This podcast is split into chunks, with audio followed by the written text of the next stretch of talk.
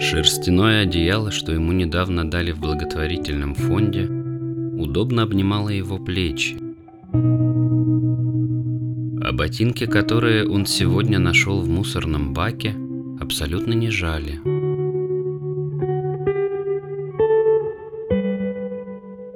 Уличные огни так приятно согревали душу после всей этой холодящей темноты. Изгиб скамьи в парке казался таким знакомым его натруженной старой спине.